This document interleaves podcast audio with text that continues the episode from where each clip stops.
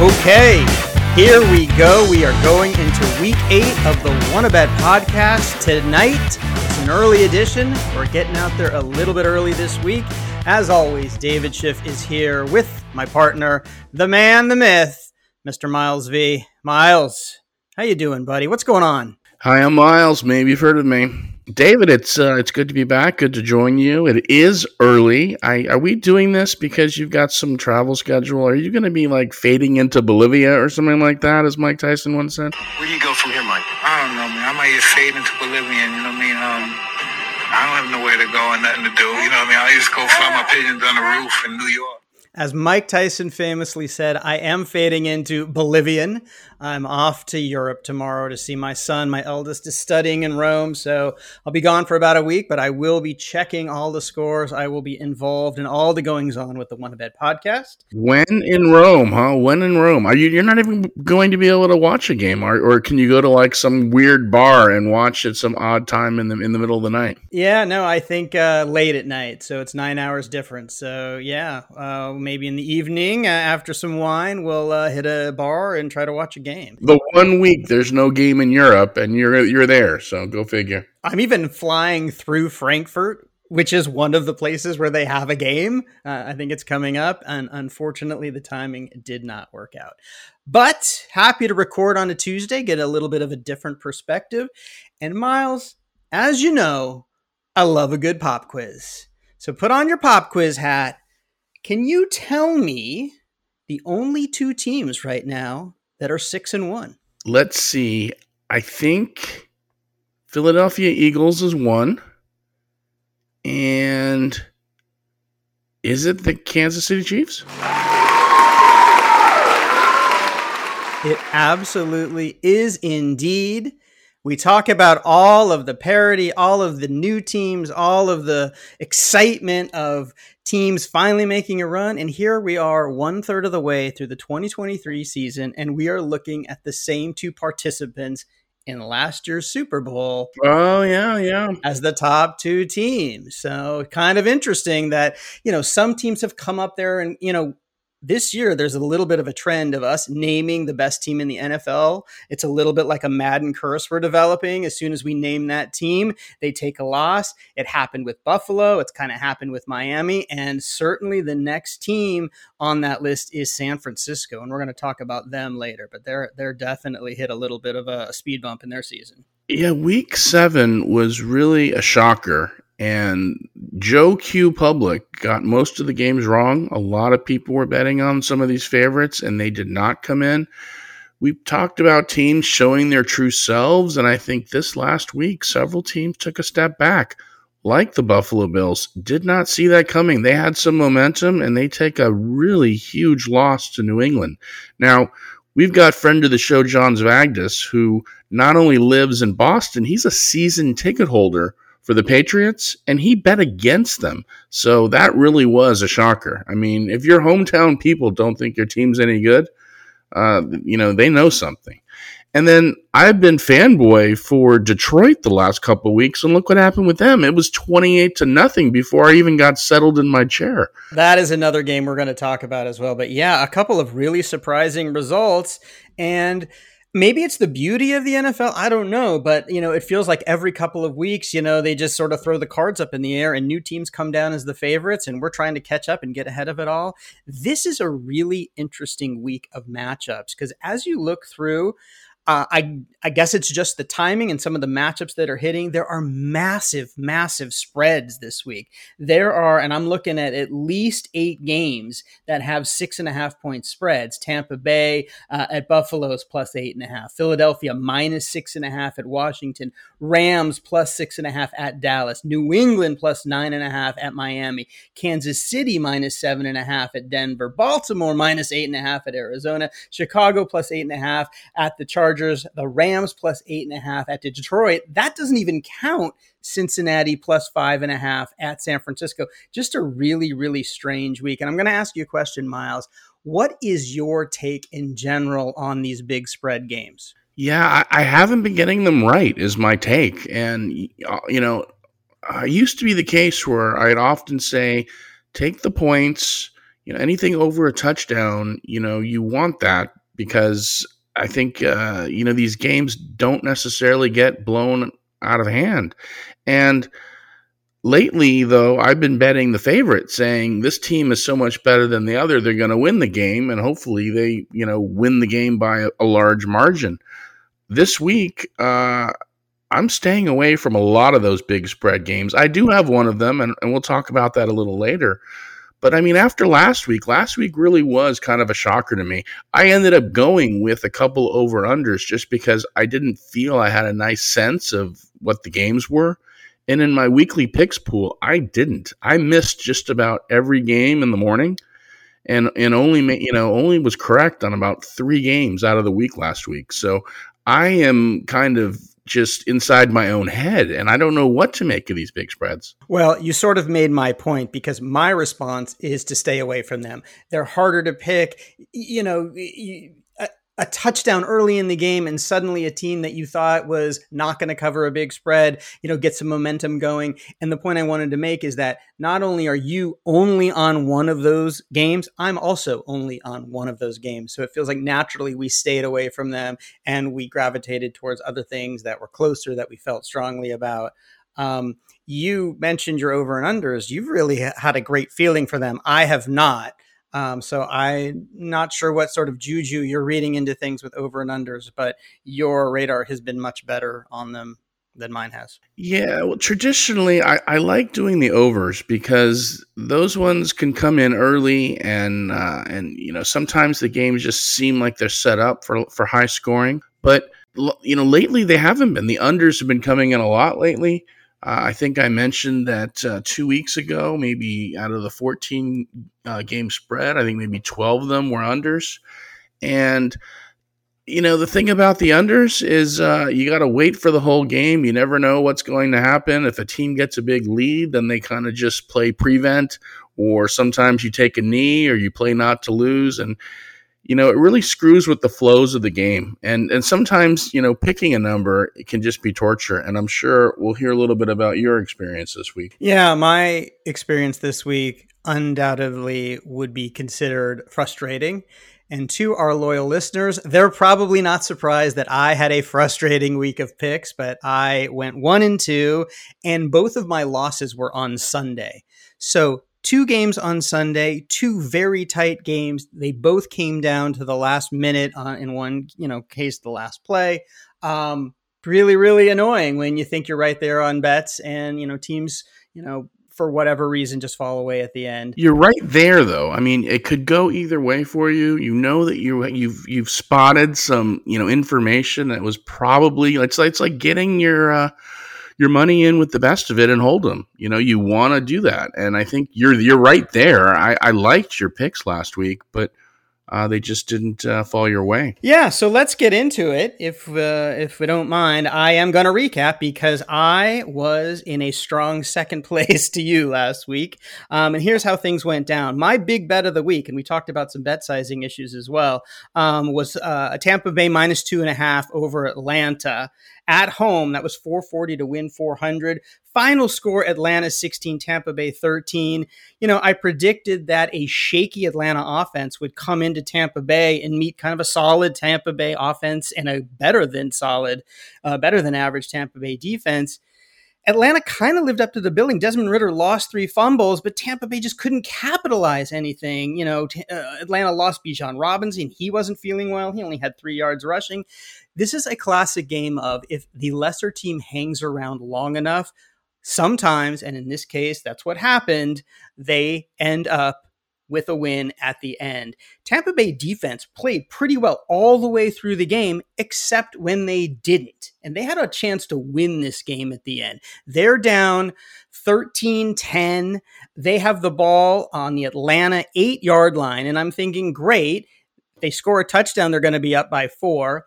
Even if they kick the field goal, we're going to be tied going to overtime. I'll take my chances in overtime. They do kick the field goal, they don't punch it in. They give Atlanta less than a minute to go. And of all times for Desmond Ridder to hit a 40 yard pass to Kyle Pitts, this is the time. Suddenly, Atlanta's in field goal range, long field goal range. But Cuckoo Kachu, or whoever their kicker is, yeah, Younghoe hits a game winner. Yeah, Younghoe on the final play. I lose 16 to 13. And it's just a game that I'll tell you what, if Tampa Bay gets to the end of the season and they're a game away from the playoffs or a game away from the division, this is a game that they're going to look back and say, this one got away. We lost to a lesser team at home, and we're going to regret that. And that was not a great way to start my week. Yeah, it was surprising, and there were a lot of people that were picking Tampa Bay, and the and the two and a half was a nice number. And you know, I think that last drive when they did kick the field goal, they might have had a drive before where they ended up turning over the ball, and so it just they had every chance to uh, to win the game. And you don't really expect Atlanta to be a, a two minute offense. They just don't have the the talent at quarterback to pull that off. But you like you said, they uh, they got one lucky play for you know, major yardage, and that was the end of it. But again, shame on Tampa Bay for letting him hang around. And Baker Mayfield was inconsistent in that game. He was sloppy, had an interception. He just wasn't the solid, sharp, effective veteran quarterback that he had been in the past. And unfortunately, I bore the brunt of it, and that does not start my weekend well. Uh, my second game is I had the over and Miles, how am I doing in overs this year? I believe you're over. Over overs. I'm over over 4 now. Yeah, I went in 0 and 3. I come out 0 and 4. It was Philadelphia, Miami. Uh, over was 50 and a half. You had two 5 and 1 teams going in. They were the number 1 and number 2 offense in yards per game. Final score was 31-17, and that's kind of impo- important. Uh, when it got down to the end of the game. This was the Alabama Bowl, Jalen Hurts versus Tua. And I guess looking under the hood a little bit, the the knock on Miami is they, you know, people are saying they really hadn't beaten anybody. So they'd beaten the Chargers and Denver, New England, and the Giants and the Panthers. Not exactly murderer's row of the NFL. And that really might be the case. They only scored an offensive touchdown in this game. And they've had some of these really high scoring, you know, explosive games. They put up 70, as we know, a few weeks ago, but they just might not be as good against really good teams uh, as maybe we think they are. They lost badly in Buffalo a couple of weeks ago. I was still right there on this game at halftime. There's 27 points on the board, um, but it just didn't come out enough Although in the fourth quarter, 446 left, it's 31 17. Miami has the ball. They need two touchdowns. I'm thinking, look, this is a good team. They're a good offense. They go down and they score a touchdown. I've got this over. Two sacks later, they go four and out. They don't even really mount any semblance of a drive. Uh, and the game doesn't get there in the end, unfortunately. Well, it was worse than that. I mean, the the Philadelphia had the ball at the end and almost took a knee. I mean, they took a knee to end the game. They had a guy break a, a run and he decided to go down. It was almost as bad as the Patrick Mahomes go out about uh, take a knee at the one yard line before instead of scoring a touchdown. There should have been a touchdown at the end. If it wasn't a two score game, there would have been a touchdown at the end. So it was unfortunate for you. Yes, so that was my Sunday. Um, the only solace, the only silver lining to my football weekend was that the game Monday night, and I had Minnesota plus seven to cover against San Francisco, really was stress free. Like to say I called this one. I did buy the extra half point, which it turned out I didn't need, but I just felt correctly that San Francisco had had a little bit of a rough uh, you know, injury stretch with Christian McCaffrey, Deebo Samuel, who was out in the game, Trent Williams, and Minnesota, despite them not having a great record, they're always in these games. They're always one score games. They're always close.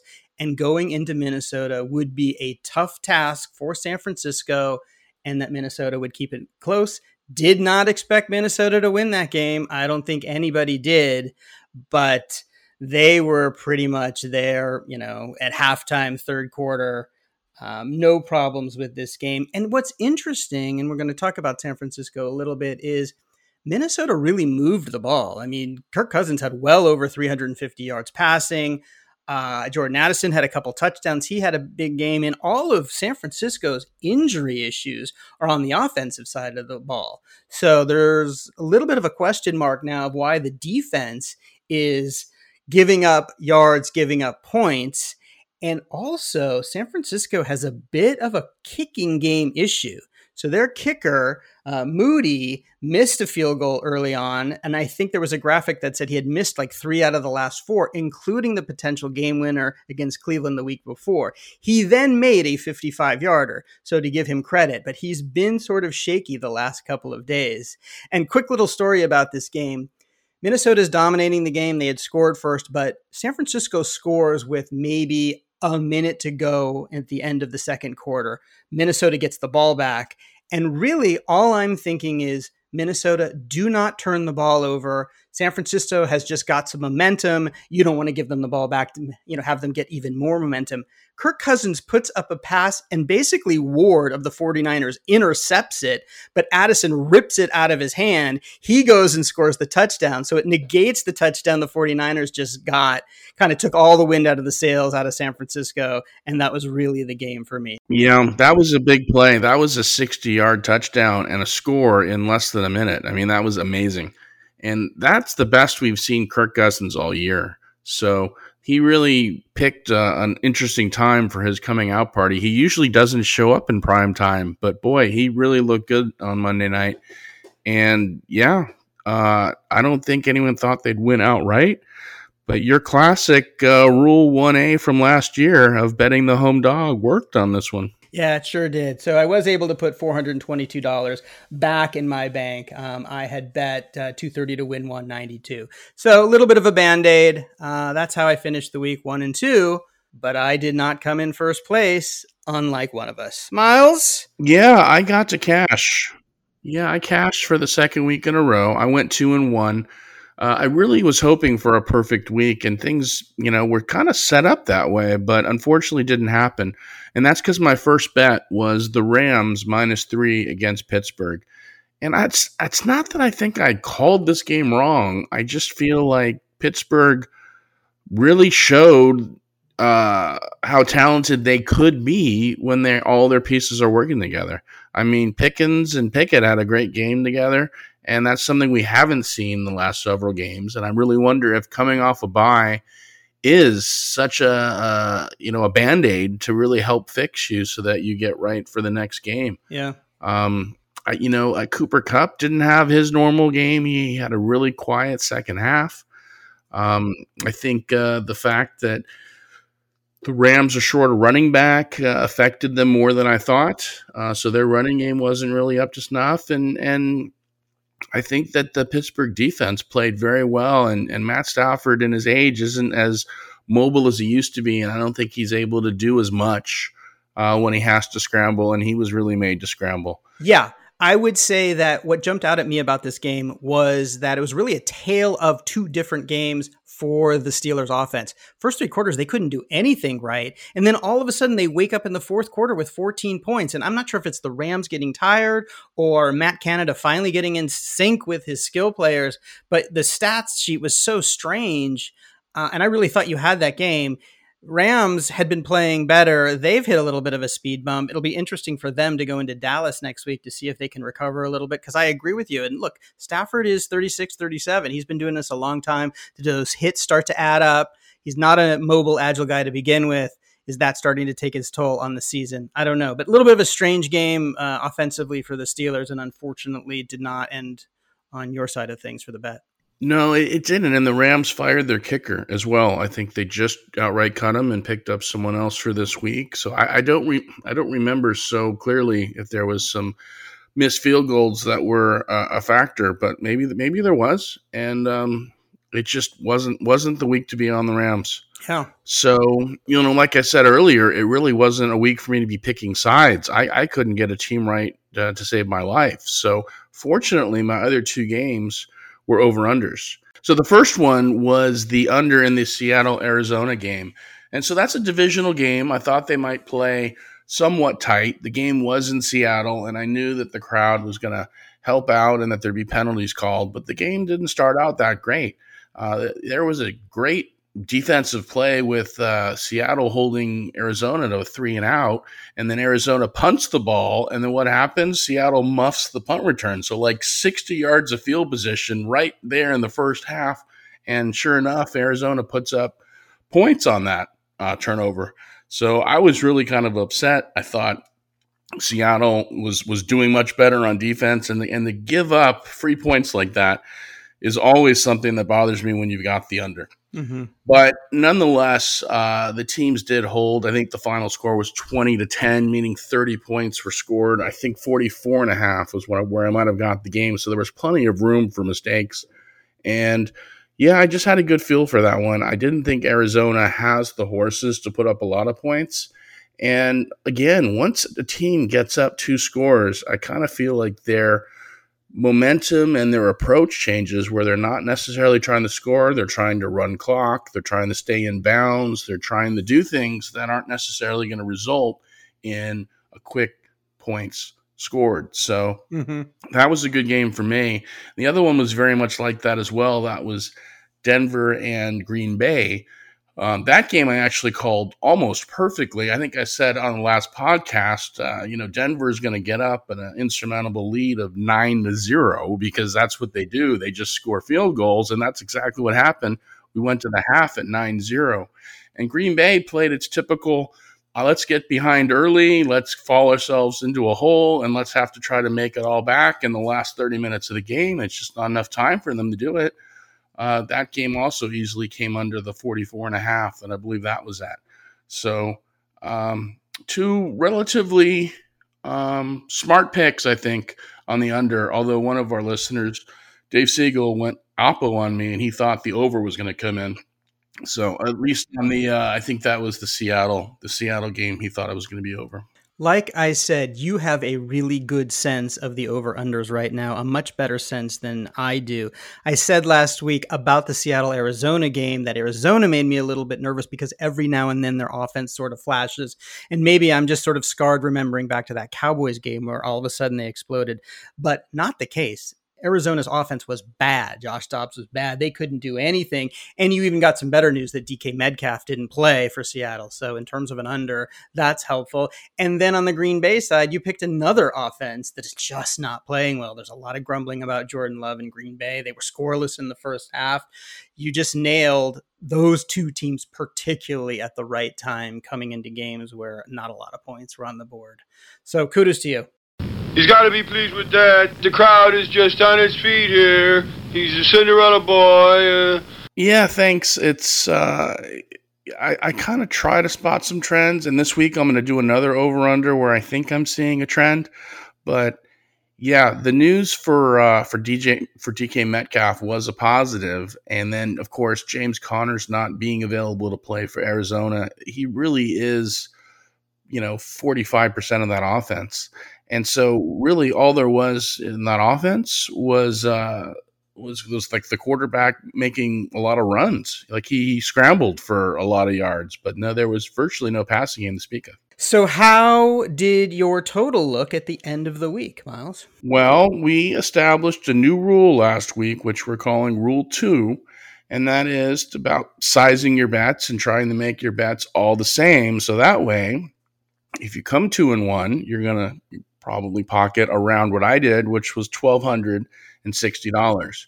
Because earlier in the year I've gone two and one, and I've pocketed less than that, and I might have gone two and one one week and lost because my big bet was so big that uh, it didn't come in, and I had to try to make it up on the smaller bets. So, yeah, following my rule, uh, I managed another uh, twelve sixty in the bank which uh, again is a cash, and it uh, brings me closer to the lead that you established during the first six weeks. Yeah, it's interesting you were talking about bed sizing, but because because my big bet did not come in, and your first two bets did. There was no way I could have won, even if my next two bets come in, because they were smaller amounts. So you had already had the victory at that. And as you said, after seven weeks, I will tally us up. I am 10 and 11 in my picks for seven weeks, but my bank balance is a bit higher. It's 68.77. Miles is just opposite. He is 11 and 10 with his picks. coming in at 61.74, but he did close the gap quite a bit as we turn our attention to week eight. Well, before we do, we should talk about the Won A Bet Army and how they did. Of course. No one was undefeated for the week, so it really was a hard week for people. We did have Dave Barons uh, getting two of his bets. He had the Patriots. That was an amazing pick by him, and the Eagles. Uh, also getting two right was RJ. He had the Ravens, and get this, he had the Giants money line. Wow. So that was a really uh, brave pick by him. So he actually he took in a lot of money on just going two uh, two and one. And then those with one win include Donnie Wheels. He had Seattle. We had uh, Bill Kuklanis. He had New England. Uh, we had Johns Zvagdis. He only had one win, and that was the Eagles. His first two missed. I thought he might get a golden sombrero. Like, unfortunately, Dave Siegel did. He got the golden sombrero. And then let's not forget my cousin Nick, who last week uh, violated our rules by only giving us two games. This week he said, Hey, I'm going to be sure to give you three games. But after I read game number three, which was good guys minus three against Carolina. And last I checked, Carolina was on the bye. So I don't know who the good guys are. But if he gave Carolina three points and they didn't play, I think Carolina wins. I, I my cousin Nick is like a national merit scholar. He went to Carnegie Mellon for Christ's sake. I don't know what the hell's wrong with this guy. Maybe he did get dropped as a kid. I don't know. I was just going to ask if we needed an intervention or anything. Cousin Nick sounds like he needs some help. Yeah, you know, we used to rank all the cousins in in, in you know their their ranking and smartness, and I think now he's going to have to move down the list somewhere between like my sister and uh, maybe the goldfish that I won at some summer carnival. I don't know. well, now where did you come in in those rankings, Miles? I don't know. They they seem to let they, they they say I underperform, and I'm somewhere between four and nine. I think out of eight. So I, I don't know how that works. Sounds brutal. I have you on the money line to to win. Thank you. Well, that is going to wrap up our look back at week seven.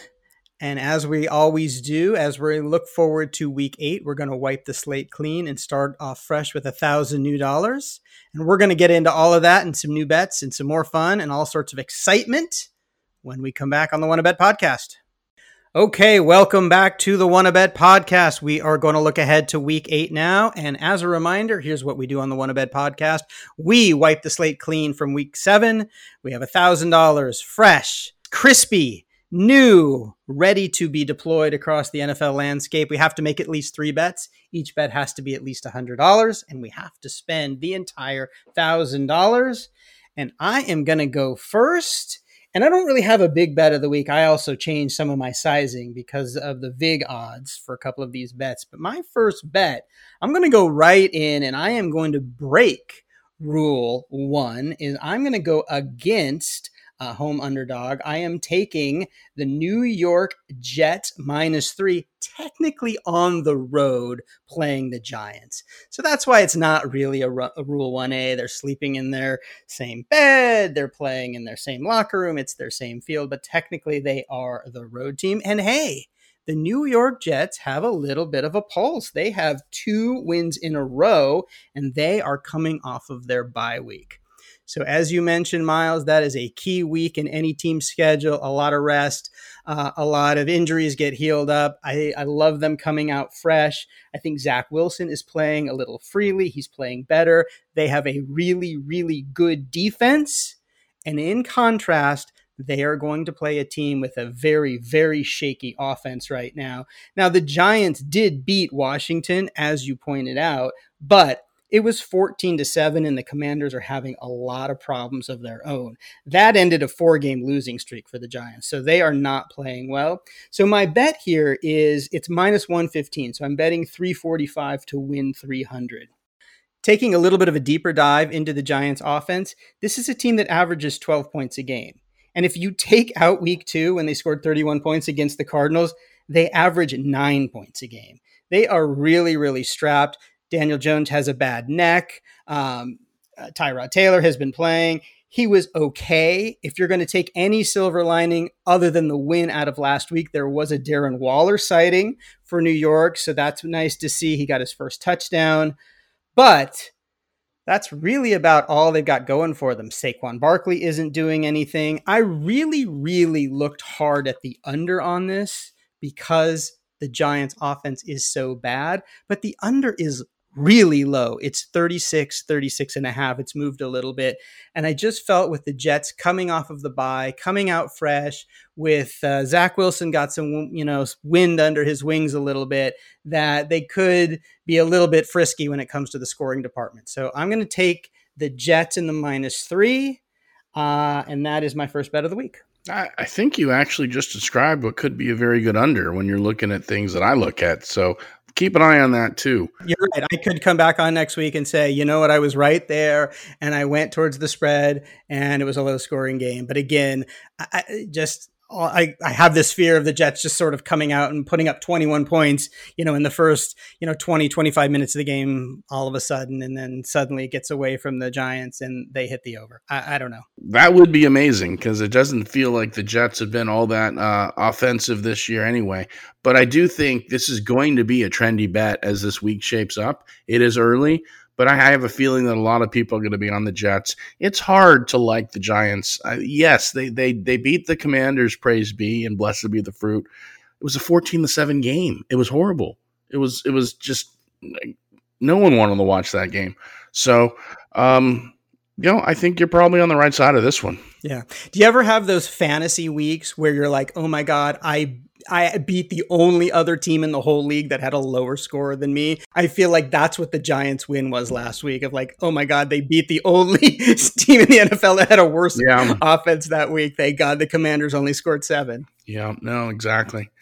Um, well, my first bet, since I sized them all around the same, why don't I kind of stay on that trend? And I'll tell you, if for 330 to win 300, I'm taking the Eagles minus six and a half over the Commanders. Um, I saw some of that putrid game of the Commanders, and Sam Howell was on his back, uh, you know, just about as often as uh, you know. Uh, trying to think of a prostitute joke. I, I can't you. believe I don't have a prostitute joke ready. That's so disgusting. Oh my god, that's the worst thing I ever heard in my life. No, Sam Howell was horrible. And and they're playing Philadelphia who has a defense that puts pressure on the quarterback. So I think he's going to be in for a lot of hits, a lot of sacks. I'm going to go out on a limb and say he could very well get knocked out of the game. That's how aggressive I think Philadelphia's defense is and how poorly the offensive line's been protecting Howell.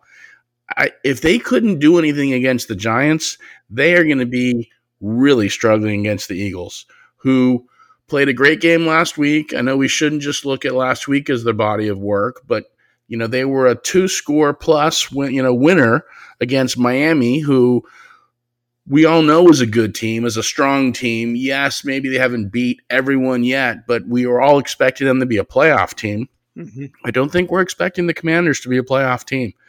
And the only problem with this game, well, there's a couple, to be honest. Uh, one, it's a divisional game, so I don't love that. Uh, two, historically, these teams do play close games. I think the last time they played, it might have gone to overtime. So, you know, six and a half. Uh, on one hand, you know, when you consider that the Eagles blow out good teams, uh, that looks like it's a number easy to easy to, to cover. But on the other hand, sometimes teams just play down to their opposition. And this game could be one where the commanders do hang around and the Eagles just find a way to win, but they're not to cover.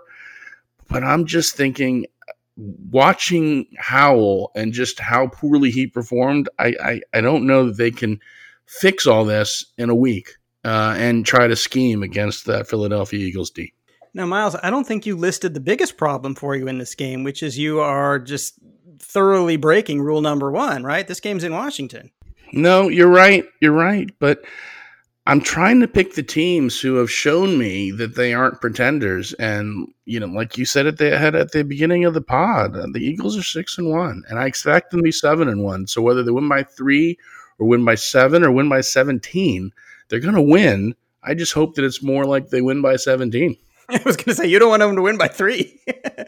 by three, you will not be happy. Look, you're right. They're, they've been one of the more consistent teams on offense and and defense. AJ Brown has really woken up, who is on my fantasy team, thankfully. So that's really sort of helped their offense. They spread it around, and they're one of those teams that they may not feel like they're really dominating in the first half, but they grind, and suddenly by the second half, by the end of the game, they're up 10, 12, 14 points. Uh, I've seen that over and over this season. And you know, again, if we're spotting trends, Washington was bad. There was a lot of grumbling about Sam Howell last week, and uh, it could be a, a, really tough, tough week at home for Washington. Four for four in tush pushes as well in that game. So eh, they found they found a way to just guarantee themselves a fourth and short yardage play to get first down. So until anyone learns how to stop that, it's really hard to bet against the Eagles that play is automatic for two, two and a half yards. That's the crazy thing. They're not getting like six inches or nine inches. They are moving, uh, you know, Hurts, you know, through that line easily. And the other strange thing is that the other teams can't imitate it. Everybody else is trying to do it for, for whatever reason, in terms of leverage, in terms of the players, in terms of the athleticism of the quarterback. It looks like it should be so easy to duplicate, and it's just not the case, which is, you know, kudos to Philadelphia for finding something that works for them. Yeah, and uh, you're actually opening up a wound. I think it was the the Steelers Rams game that I bet on where I thought the Rams actually made the, the the fourth down marker and they got a really bad spot and all of a sudden the game was over. They were able to take knees. They should have got the ball back with a chance to win. There was a lot of gr- grumbling about that spot and that play at the end of the Steelers Ram game. You are correct. Yeah. Anyway, uh, what are you looking at for your second bet? So for my second bet, I'm going to go back to a team that we talked about earlier earlier, and that is the Minnesota Vikings. And they are plus one at Green Bay, minus 115. So again, my bet is 345 to win 300. And a couple things going on here. We weren't high on Minnesota early on the season. We all made the comments that the pendulum of one score games was going to swing back against them, which it has but they're still in those one score games and now they're starting to play a little bit better. Jordan Addison has stepped up into Justin Jefferson's shoes. Uh, Kirk Cousins is really finding himself. Yeah. I really love the fact that they are getting points, any points going into Green Bay. Um, they're minus money on the money line, or I would have taken that. If it was plus money, I would have jumped on that in a heartbeat. Uh, as we talked about, Jordan Love can be grouped into that bunch of quarterbacks that we've talked about earlier that are not and have not developed like we expected, uh, like a Kenny Pickett or a Desmond Ridder. Ironically, both of those guys got wins last week. I don't know how great either of them played, but Jordan Love, and that, you know, remember you're playing in a city that has had great quarterback play for two decades, so there's going to be a very short leash leash there. But he's not accurate. He's not sustaining drives. He's not scoring points. Uh, you know, they've lost their last three games. Two are on the road. Uh, you know, they lost a home game to Detroit they are not in good shape right now, and I love that uh, Minnesota, a team that played really well, is is coming in. It's a divisional game, uh, but Minnesota is now uh, on their own two game win streak. They had a big win against the Bears. They've won three out of four. You know, the game's probably going to be a one score game, as they are. Uh, Minnesota plays in only one score games. It's a divisional game, but uh, I like Minnesota coming into Green Bay here. If if Minnesota if Minnesota can hold on to the ball and not turn the ball over, they should win this game easily. If you want to talk about trends, the Packers are having a hard time scoring and moving the ball, and they've been starting slow, uh, probably five of the last weeks. Mm-hmm. So you can see, and then you look at you know at, at Minnesota, and they're scoring, they're moving the ball, they have big plays, they've got big playmakers. You know, TJ Hockenson had himself a really great game the other night. So it, it, all adds up. If things go the way they ought to go, I really think you're where they where you should be uh, with the with the Vikings getting points. You know, the odd thing about Jordan Love to me is he's not a good scrambler either. I think Aaron Rodgers did a better job getting getting yards. You're right. He's athletic, but he doesn't have that sort of innate pocket sense to move around. Um, Patrick Mahomes is the best. He just knows when to move up to create those lanes. Jordan Love doesn't have that. And Jordan Love is at that phase in his career where you can almost see him thinking really loudly, which makes the game go really fast. And that does not bode well for your team and your offense. Yeah, and he's kind of slight as a quarterback. You know, he's not like Jalen Hurts, who you know can take a hit and keep going. He's he looks like, and the smallest hit's going to knock him down. He kind of reminds me a bit of Bryce Young. Yeah, but none, nonetheless, um, I was looking at this game at the under. I originally had this circled at the under forty three, just thinking that the Packers are going to have a hard time scoring. So uh, if the Packers are going to have a hard time scoring, I think that also bodes well for a Vikings victory. Yeah, and I looked at that as well. Minnesota scoring as well as they did and moving the ball as well as they did in San Francisco kind of took me off of the under because again, you know, a team that could can put up a bunch of points all at once. I don't want them to come out and do that. I, I I'm more comfortable with them and their one point on the road. Well, why don't I talk about the next bet that I'm doing? Uh, because it's a team that does move the ball, and they're playing against a team that doesn't move the ball. That's Kansas City versus Denver. And in this case, I'm actually taking the under, and that's under 46 points. I'll do this for 340 to win 309 because I am sizing all my bats. I am following rule two, keeping all my bats around the 330 mark. But here's what I've noticed when I've watched Kansas City play especially when they're on the road. All the unders are coming in. Uh, you know, Kansas City is arguably one of the most explosive offenses in the league, but they're not playing games where they're showing it all in one game. They're explosive over many games. They're not putting up, you know, 35, 42, 49 points a game. I mean, you see that out of teams like Miami, you see that out of uh, out of Detroit. Um, you're we're not seeing that out of KC. KC plays a conservative game. They get ahead. They use clock. They, uh, you know, they they have the ball at the last half with with timeouts and some and, and, a, and a long field, and they opted to just keep the lead and go into the locker room. You know, th- they've disappointed me several times already this year when I've gone over because they haven't put their foot on the neck of their opponents and they've just let them off by taking knees at the one or you know, getting really conservative and and punting for field position. And that's what I think is going to happen here playing away in Denver. So Denver is a better team when they play at home. And I but I think it's going to be a better defensive team when they play at home. And so Denver still has a hard time scoring. Uh, last week, uh, they barely scored against, uh, and I was on the under with them last week when they play, when they played Green Bay. Yes, they won, but they weren't really scoring at a good clip. And the KC defense is going to be a lot better than Green Bay.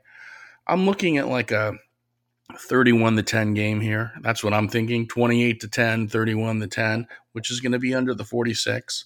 And that's why I'm taking the under here. I got to be honest. I think this is a really ballsy bet. And you're seeing the overs and unders more clearly than I am if you had made this bet with this reasoning on Kansas City last week, I would be so much more in line with this bet. But they're coming off of a game where they beat San Diego 31 to 17. And this felt like the game where everything finally clicked into place, where Patrick Mahomes was the old Patrick Mahomes and Travis Kelce had a massive, massive game and they were getting points. There were 47 points scored in the first half of that game.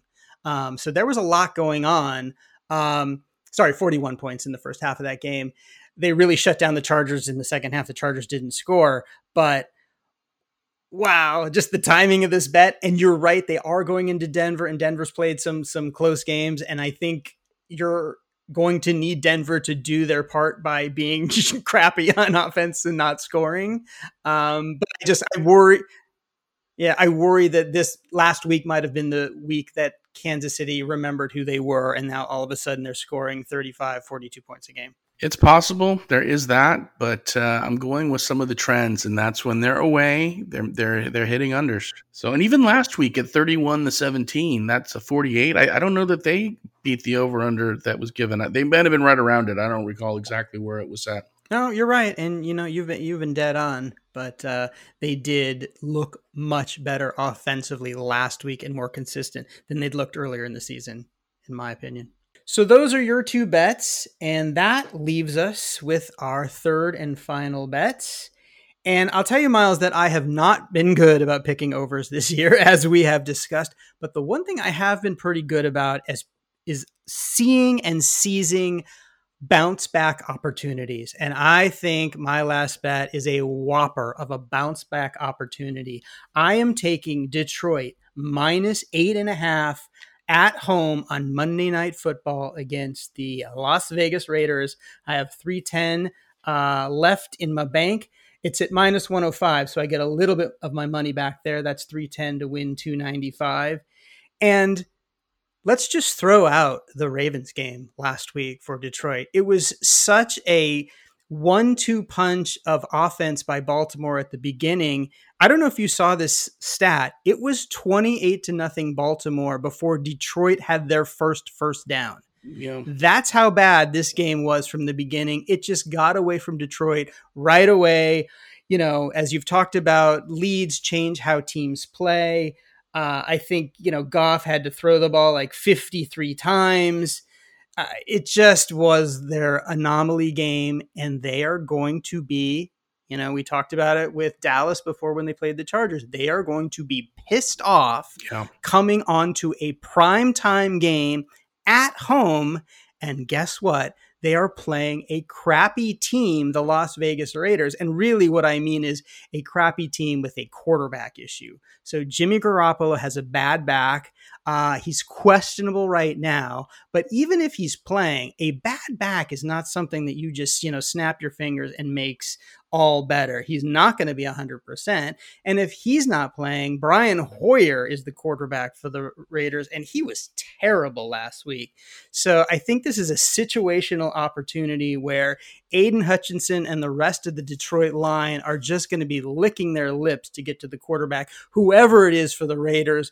On the offensive side, you got a lot of weapons with Amon-Ra St. Brown, and Reynolds has got a few touchdowns, and Gibbs, and Jared Goff has been playing well, and they forget all about the Ravens game. They stick it to the Raiders. I think they're going to win by at least 17 points this is the bounce back opportunity. That's where I'm putting the rest of my money. I think it is a good spot for the for the Lions. And the Raiders last week lost to the friggin' Bears. And the Bears were playing their backup quarterback Bagent, who was a Division two quarterback that was undrafted. Yeah. And I think I think uh, the Raiders split their quarterback duties between Hoyer and Aidan O'Connell or O'Donnell or whatever his name is. He's horrible. I don't know how the Raiders managed to win against Green Bay. The one time I end up taking Green Bay, and then they come to Chicago and they lose. I mean, they're just horrible. They're, they're I, it's so hard to get behind that team, and I think you were on them when they when they had a sack for mm-hmm. uh, the New England Patriots to win.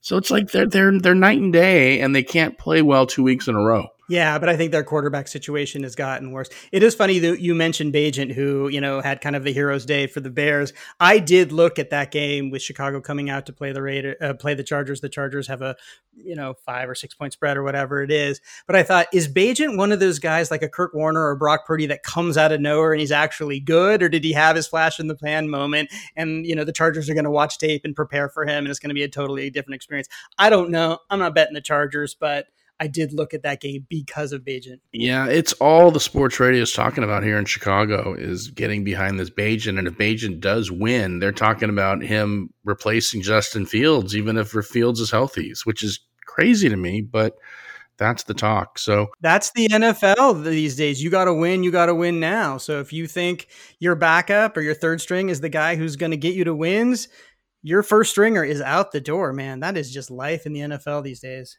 Well, I do think giving eight and a half points is a ballsy bet by you, but I do think that it's a good spot for Detroit. They should come out on top. Let's just hope that they do it by uh, the right amount of points. That brings me to my last bet. And here's a bet that I'm making where I really don't have a ton of information about because I really don't like either of these teams, but I'm taking the Texans minus three against the Panthers. And that's going to be another 330 to win 300. And I say this because I rarely bet on the Texans. Mm-hmm. And I, I, I, usually bet against the Panthers. So that's this is kind of an anti Panthers bet. I, I think they're winless, and I don't think this is the week they get their win. Now, you know, both teams are coming off a bye, so I don't know that either one of them really has, you know, an advantage in that situation.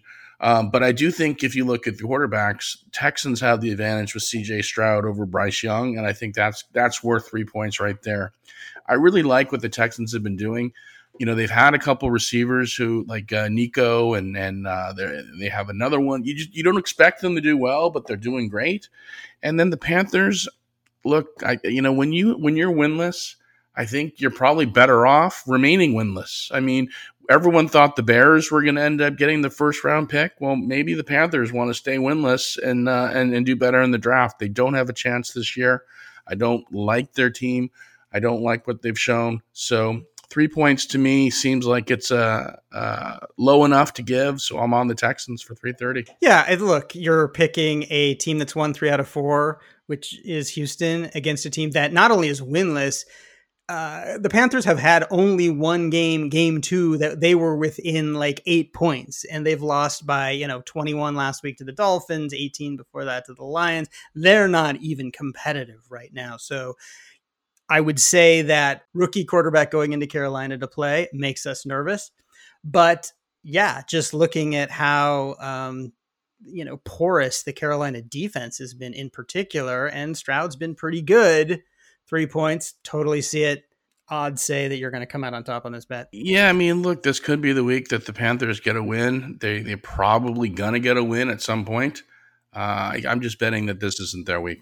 There you go. We want to hear your picks too. If you go to Twitter or X and you go to at Won A Bet Podcast, you can join the Won A Bet Army and place your picks along with those of our people that continue to loyally support the program, which we thank uh, we are going to be doing. I, I think we did a, an interview last week with the podcast company. There's going to be some media out on us, isn't there? We did. There's press coming from Electricast. They are spreading the word and getting more people into the Won A Bet Army. So yeah, we're getting out there. That'll be exciting.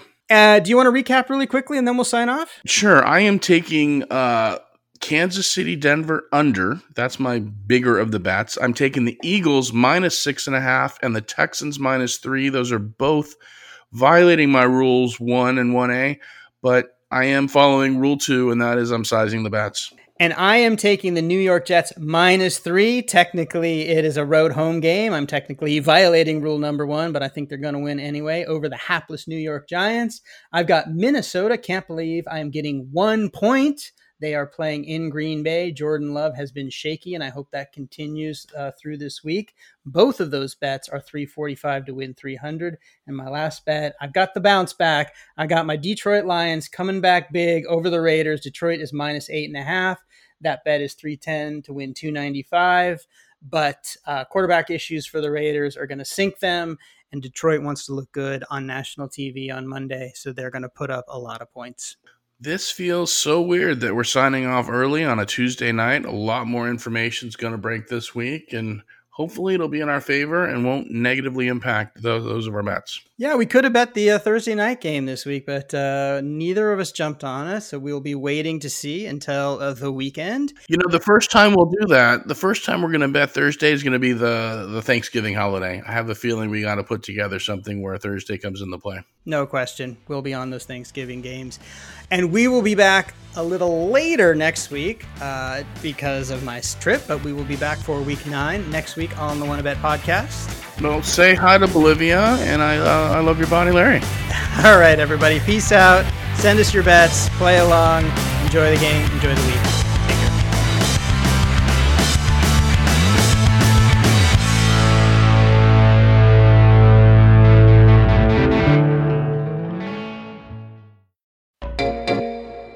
There, fabulous souls. I'm Stephanie Bakla'an. And I'm Eden Alpert. And we're the hosts of the brand new podcast, Unapologetically Fab. Get ready to join us on an amazing and real journey as we dive into life after 40 and own it. We're all about changing the narrative, leaning into who you are, and living a life by your own design. Join us as we embrace life unapologetically and redefine success. This is Unapologetically Fab, an Electricast production. See you there.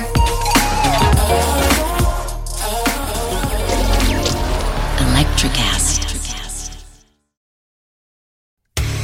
Hey there, I'm DC. I host the Rock Podcast, Back to the Arena, the interviews. It's about a 30 minute podcast where I talk one on one with a band who has released new music. You can find us on all the best podcast sites like Spotify, Apple, Google, iHeartRadio, and more. If you're a rock fan like me, subscribe today to Back to the Arena The Interview. Electricast.